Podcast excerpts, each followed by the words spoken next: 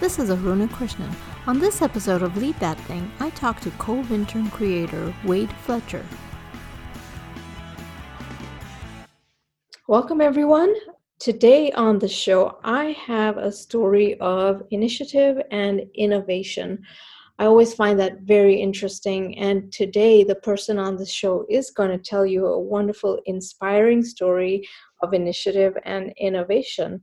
His name is Wade Fletcher. So, welcome to the show, Wade. Hi, thanks for having me. I'm I'm very happy and I, I'm so excited for you to share your story. As I branded it, it's about initiative and innovation. Um, and why don't you tell the audience a little bit about yourself and your background before we deep dive into your story? Sure. So my name is Wade Fletcher. Um, I'm 19 years old. I'm a sophomore at Indiana University. Um, I'm originally from Columbia, South Carolina.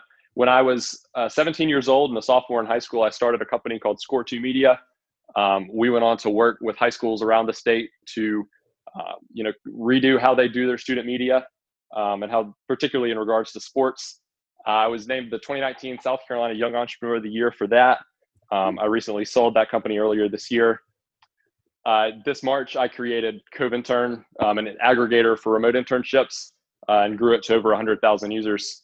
Um, now I'm working on Undercover VC, a new kind of venture capital scout network focused on underrepresented campuses across the country um, and, and bringing equity to access to capital across the country.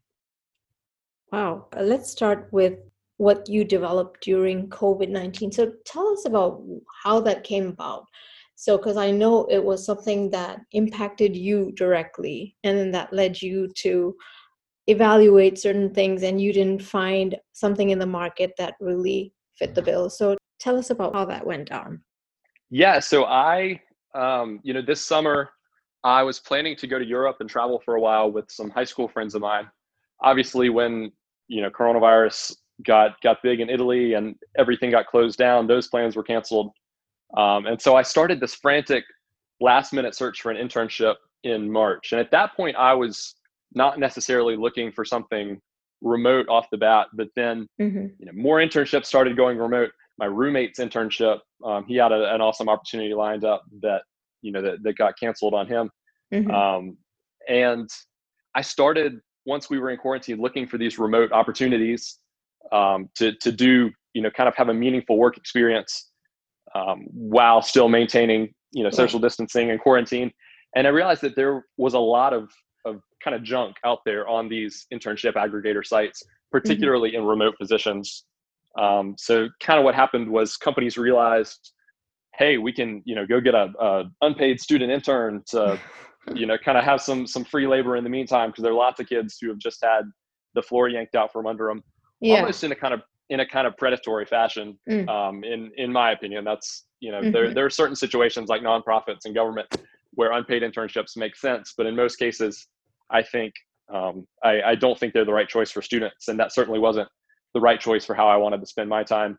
Mm-hmm. Um, and I spent you know hours poring over these job sites looking for these quality internship opportunities, and there was really not a good curated solution, a good spot to go and find. Okay, these are great opportunities that truly will replace the experience of a physical internship for this summer. Mm-hmm. Um, and you know, I'm a, a computer science and business major. Um, I, I like yeah. to think I have some technical ability. And so I went out and, and built that site myself um, and built that tool because it was something that, you know, I knew I would use. Yeah. I knew my roommate would use, and I knew I had plenty of classmates that were, were also in kind of a, a last minute search right. there to find something now that they were at home and, you know, maybe couldn't go to their regular part-time job or whatever their plans were for the summer. Yeah. I think, you know, 75% of them were canceled and people were looking for, for something productive to do yeah. um, and and I tried to fill that need. Yeah, that yeah, I, I like that, and it's it's so inspiring that you do that because you think about all the other innovations. It's about okay, I it always comes out of something that the world wants, right? And like in your world here, it was like I'm not finding what I want to find. It's not fitting my needs, and here I'm going to develop that. And it's great that you took that again, that initiative, and then you you had the skills uh, you had the skills to kind of put that together and uh, also knowing that there's definitely a market for it. Like if you're having this problem then other students are having similar problems and you went ahead and created a platform. So tell us more about this innovation. Like what what is this platform? And from the last time we chatted it's grown quite a bit. And tell us how many people are on it and how has the response been to this creation?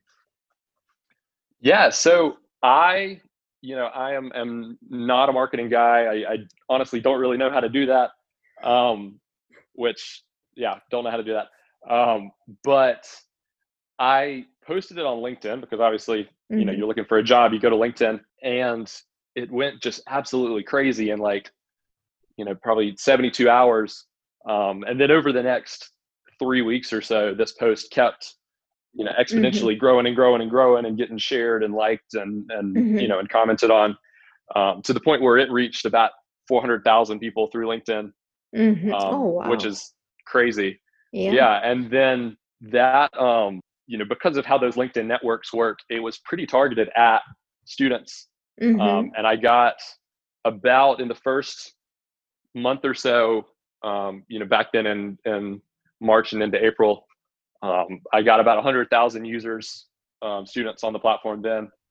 Um, and then in the time since, obviously, after that first beginning of the summer surge, when people were really looking for stuff, it's it's slowed down somewhat, and we've probably added 30 to 40,000 since then. But I, I expected this would be something that maybe would be more of like a portfolio project that I show off as like, hey, you know, yeah. I, I, built this. I have the the technical chops for this kind of thing.